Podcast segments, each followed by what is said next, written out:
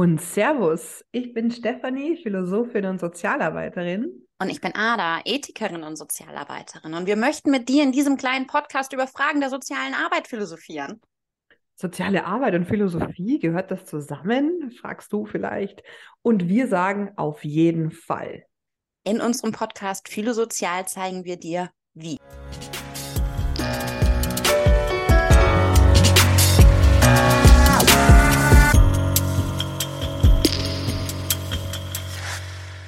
Stefanie, schön, dass wir uns heute wieder sprechen. In der vergangenen Folge haben wir von unserem ersten Treffen mit unserer fiktiven Klientin Luise und ihrem Onkel Hartmut erzählt. Dabei haben wir uns mit dem Thema der gesetzlichen Betreuung beschäftigt. Wir mussten bei unserem Besuch feststellen, dass die Beziehung zwischen Onkel Hartmut und Luise herausfordernd ist. Und dass Onkel Hartmut Grenzen in seiner Rollenausübung als gesetzlicher Betreuer überschreitet. Wie geht es denn jetzt weiter? Hallo Ada.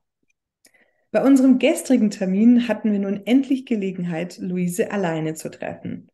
Wie in vielen realen Fällen zeigte sich Luise im Gespräch ohne Angehörige offener. Sie hat unserer Einschätzung nach doch schnell Vertrauen zu uns gefasst und war schon bereit, uns von einem derzeitigen Konflikt mit Onkel Hartmut zu erzählen. Wir hatten ja mit Luise eigentlich einen holprigen Start. Umso mehr freuen wir uns, dass wir mit Luise weiterarbeiten dürfen. Aber zurück zu unserem aktuellen Termin. Ada, worum ging es für dich in den Erzählungen von Luise gestern? Ich habe Luise so verstanden, dass sie sich in ihrer Selbstbestimmung von ihrem Onkel eingeschränkt fühlte. Kern des Konflikts war die Sorge um die Katzen. Aufgrund Luises scheinbar labilen Zustandes ist Onkel Hartmut der Auffassung, dass Luise die Verantwortung für ihre beiden Katzen nicht tragen kann. Dies sieht Luise anders. Sie erzählte von ihrer Freundschaft zu den beiden Katzen und wie sehr diese eine Stütze für sie sind. Darüber hinaus zeigte sie uns die bestückten Näpfe, ihren Futterplan und auch das Katzenklo. Was war dein Eindruck davon? Naja, das ist ja immer etwas heikel mit den unterschiedlichen Eindrücken. Wenn wir als Sozialarbeiterinnen die Lage einschätzen, dann schauen wir natürlich auch auf die Haushaltsführung der Person, bei der der Hausbesuch stattfindet. Die Wohnung von Luise erschien mir jetzt zum Beispiel nicht unbedingt gepflegt, obwohl sie sich für diesen Termin richtig ins Zeug gelegt hat und ihre Wohnung aufgeräumt hat. Es wäre bestimmt auch auf lange Sicht sinnvoll, sie dabei zu unterstützen. Was aber den von ihr benannten Konflikt um die Katzen angeht, wäre hinzuzufügen, dass die Katzen gut versorgt waren. Wir sind zwar keine Tiermedizinerinnen, aber die Katzen erschienen in meinen Augen gepflegt und gesund. Für unseren Besuch hat sie auch das Katzenklo extra gereinigt. Luise berichtete begeistert und offen von ihren Tieren. Es ist auch für mich offenkundig, dass die Versorgung der Katzen für Luise gut ist und sie sie wirklich sehr liebt. Was wir nicht wissen ist, ob Luise sich uns gegenüber nur so verhalten hat, um uns zu beweisen, dass sie die Katzen gut versorgen kann, sie es aber normalerweise nicht kann. Aber das ist erstmal gar nicht so wichtig, denn ich finde, das beweist ein gewisses Maß an Selbstbestimmung. Was meinst du dazu, Ada? Ich sehe das sehr ähnlich wie du, Stefanie. Ich finde auch, dass es eine Frage der Selbstbestimmung ist. Was hältst du davon, wenn wir mit unseren Zuhörern und Zuhörerinnen über den Begriff an sich philosophieren, bevor wir uns den Konflikt zwischen Luise und ihrem Onkel Hartmut über den Verbleib der Katzen wieder widmen? Das ist bestimmt eine gute Idee. Denn auch schon in dem speziellen Fall um die Katzen wird eines ganz deutlich. Das Bestimmen über sich selbst findet nicht im luftleeren Raum statt. Im Fall von Luise sind die Katzen beteiligt, deren Wohlergehen im Prozess der Selbstbestimmung eine Rolle spielt, aber eben auch der Onkel, wie wollen wir nun aber beginnen, philosophisch über Selbstbestimmung zu sprechen, Ada?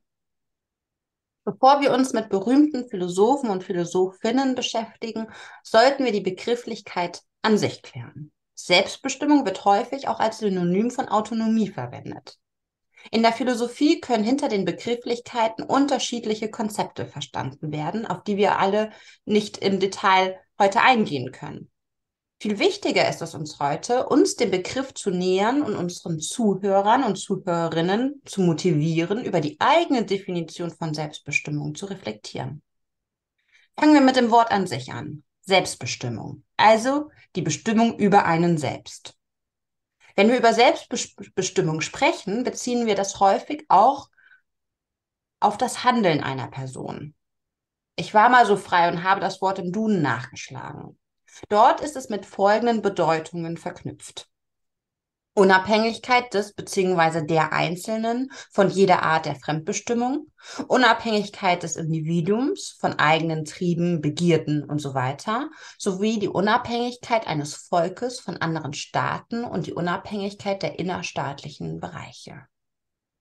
Auch die Bedeutungen von Autonomie, Autonomie sind ähnlich.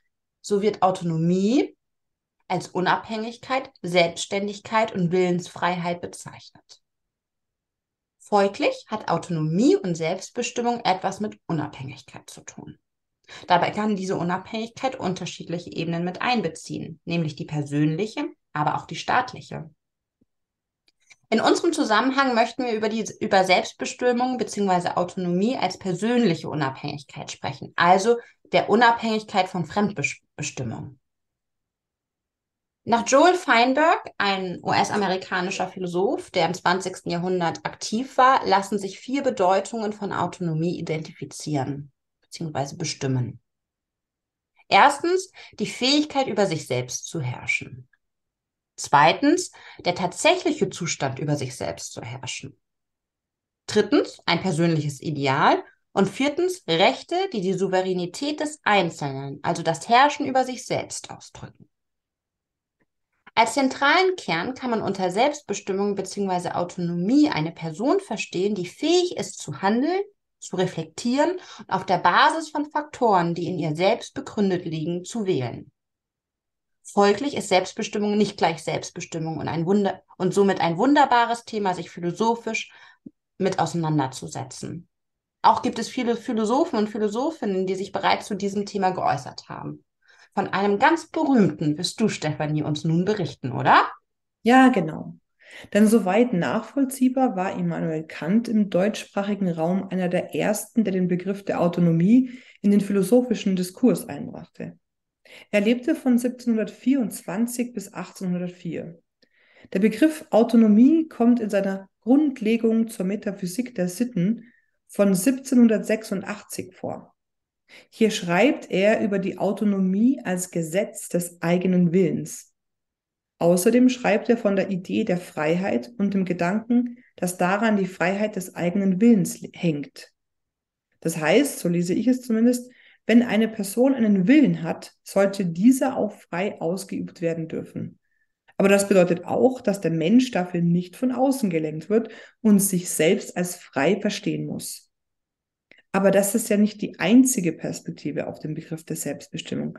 Aber welche philosophische Theorie fällt dir noch ein?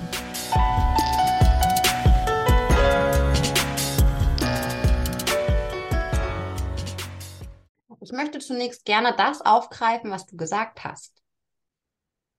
Denn der Begriff der Freiheit in einem Austausch über Selbstbestimmung ist oftmals nicht allzu fern. Dabei muss klar sein, dass es einen Unterschied des Verständnisses zwischen Freiheit und Selbstbestimmung bzw. Autonomie gibt. Was Freiheit ist, ist eine ebenso komplexe philosophische Auseinandersetzung wie mit dem Begriff der Autonomie. Ich denke, dass unsere Zuhörerinnen und unsere Zuhörer sicherlich eine persönliche Idee von Freiheit haben. Ein Beispiel. Jemand hat die Freiheit, eine Zigarette zu rauchen, aber in dem Moment, wenn sie eine rauchen geht, handelt sie autonom bzw. selbstbestimmt oder ist es die Sucht, die das Handeln bestimmt?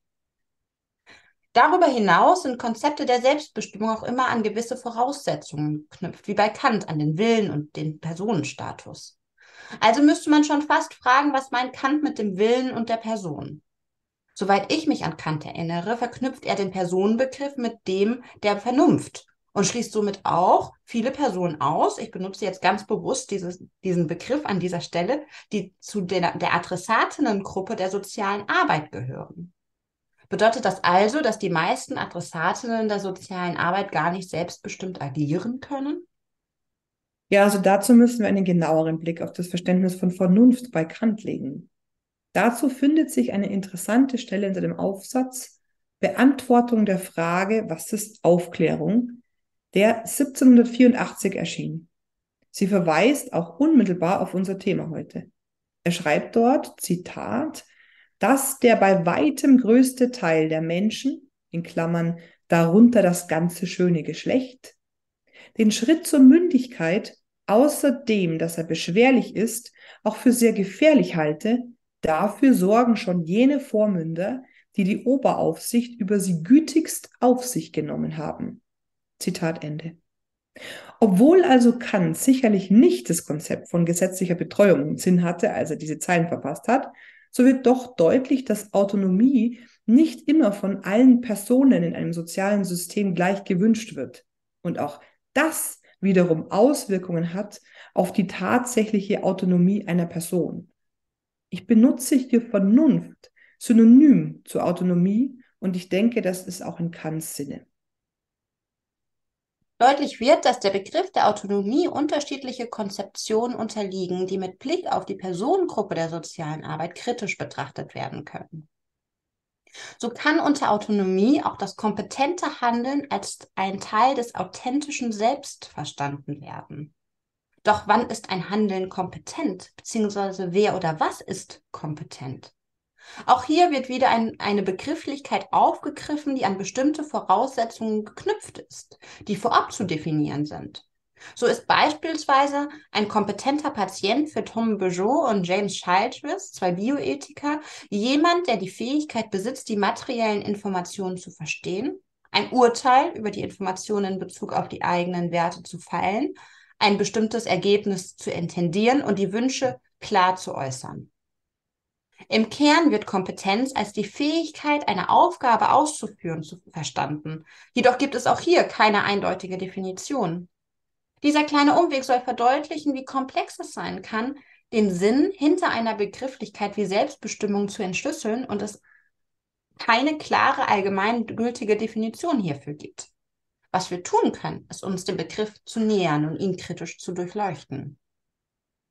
Darüber hinaus sollten wir uns bewusst sein, dass wir alle als nicht autonome Wesen zur Welt kamen und maßgeblich abhängig war, waren von der bedingungslosen Anerkennung unserer Eltern sowie unseres sozialen und familiären Umfelds. Kleine Kinder sind noch nicht autonom.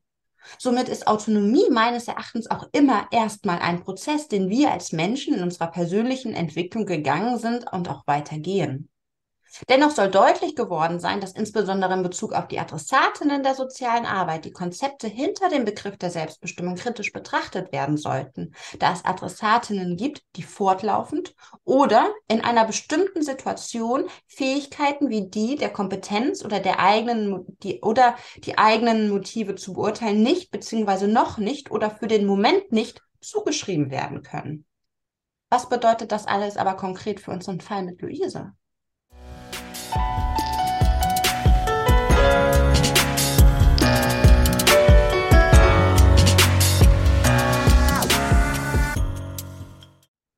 Also Bezug nehmend auf Luise kann die Situation vieles bedeuten.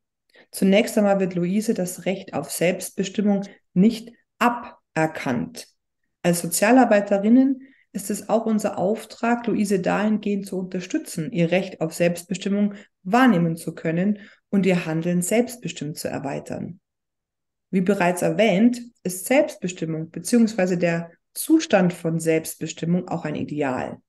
Das finden wir ja auch schon bei Kant. Häufig ist es auch ein persönliches Ideal. Klar wird auch, dass für Luise dieses Ideal beinhaltet, darüber bestimmen zu dürfen, wo sich ihre Katzen aufhalten. Sie ist dabei in der Lage, die Situation anhand ihrer Werte und Motive zu reflektieren, indem sie uns gegenüber deutlich macht, dass die Katzen für sie auch den Wert der Gesellschaft haben und sie in ihrer psychischen Genesung unterstützen. Onkel Hartmuts Position macht unsere Kritik an den Definitionen der Selbstbestimmung deutlich, da er der Meinung ist, über Luise bestimmen zu dürfen, wegen ihrer psychischen Erkrankung. Aber ist eine psychische Erkrankung Grund genug, über einen Menschen generell zu bestimmen? Auf gar keinen Fall, würde ich sagen. Nur weil ein Mensch in bestimmten Situationen seines Lebens aufgrund von Trieben, Triggern, biochemischen Explosionen im Gehirn nicht selbstbestimmt und im Einklang seines authentischen Selbst handelt, bedeutet dies nicht prinzipiell, dass über diesen Menschen fremd zu bestimmen ist. Es ist stets meiner Meinung nach ein individueller Prozess, bei dem der Wille und die Werte der betroffenen Person im Zentrum der Bewertung stehen. Klar ist jedoch auch, wenn ich im Zustand einer Psychose bin, dass meine Selbstbestimmung beschränkt ist, wenn überhaupt vorhanden. Zeitgleich bedeutet dies aber nicht, nur weil ich unter Psychosen leide, ich in anderen Bereichen meines Lebens fremd zu bestimmen bin. Genau das gilt in unserem Fall auch für Luise. Luise äußert klar, dass sie die Katzen bei sich behalten möchte. Für mich als Sozialarbeiterin entsteht hierdurch der Auftrag, Luise dahingehend zu unterstützen, dass sie den Katzen nicht schadet, sofern diese Unterstützung notwendig ist. Nach unserem gestrigen Besuch sehe ich dies noch nicht so. Die Katzen scheinen versorgt, auch das Katzenklo beim Vergleich zu unserem ersten Besuch geruchsfrei. Mein Vorschlag ist es, die Situation weiter zu beobachten und bei Bedarf das Gespräch zu Onkel Hartmut über seine Fremdbestimmung zu suchen. Ja, da gehe ich mit. Wie gehen wir also nun weiter vor? Nachdem wir uns ja als aufsuchende Hilfe verstehen, werden wir auch in der kommenden Woche wieder einen Hausbesuch bei Luise machen. Dieses Mal legen wir einen anderen Fokus auf sie. Wir besprechen mit ihr, welche Personen noch einen wichtigen Einfluss auf sie haben. In der nächsten Folge des Podcasts beschäftigen wir uns also mit dem sozialen Umfeld von Luise. Wir lernen etwas über Luises wichtigste Freundin und über ihre letzte romantische Beziehung. Dabei zeigen sich uns unterschiedliche Menschenbilder, die bestimmten Verhaltensweisen zugrunde liegen und durch Gespräche zum Ausdruck kommen. Als Philosophinnen verhandeln wir dann die theoretischen Hintergründe dazu und flechten die Erkenntnisse daraus in unsere Arbeit mit Luise ein.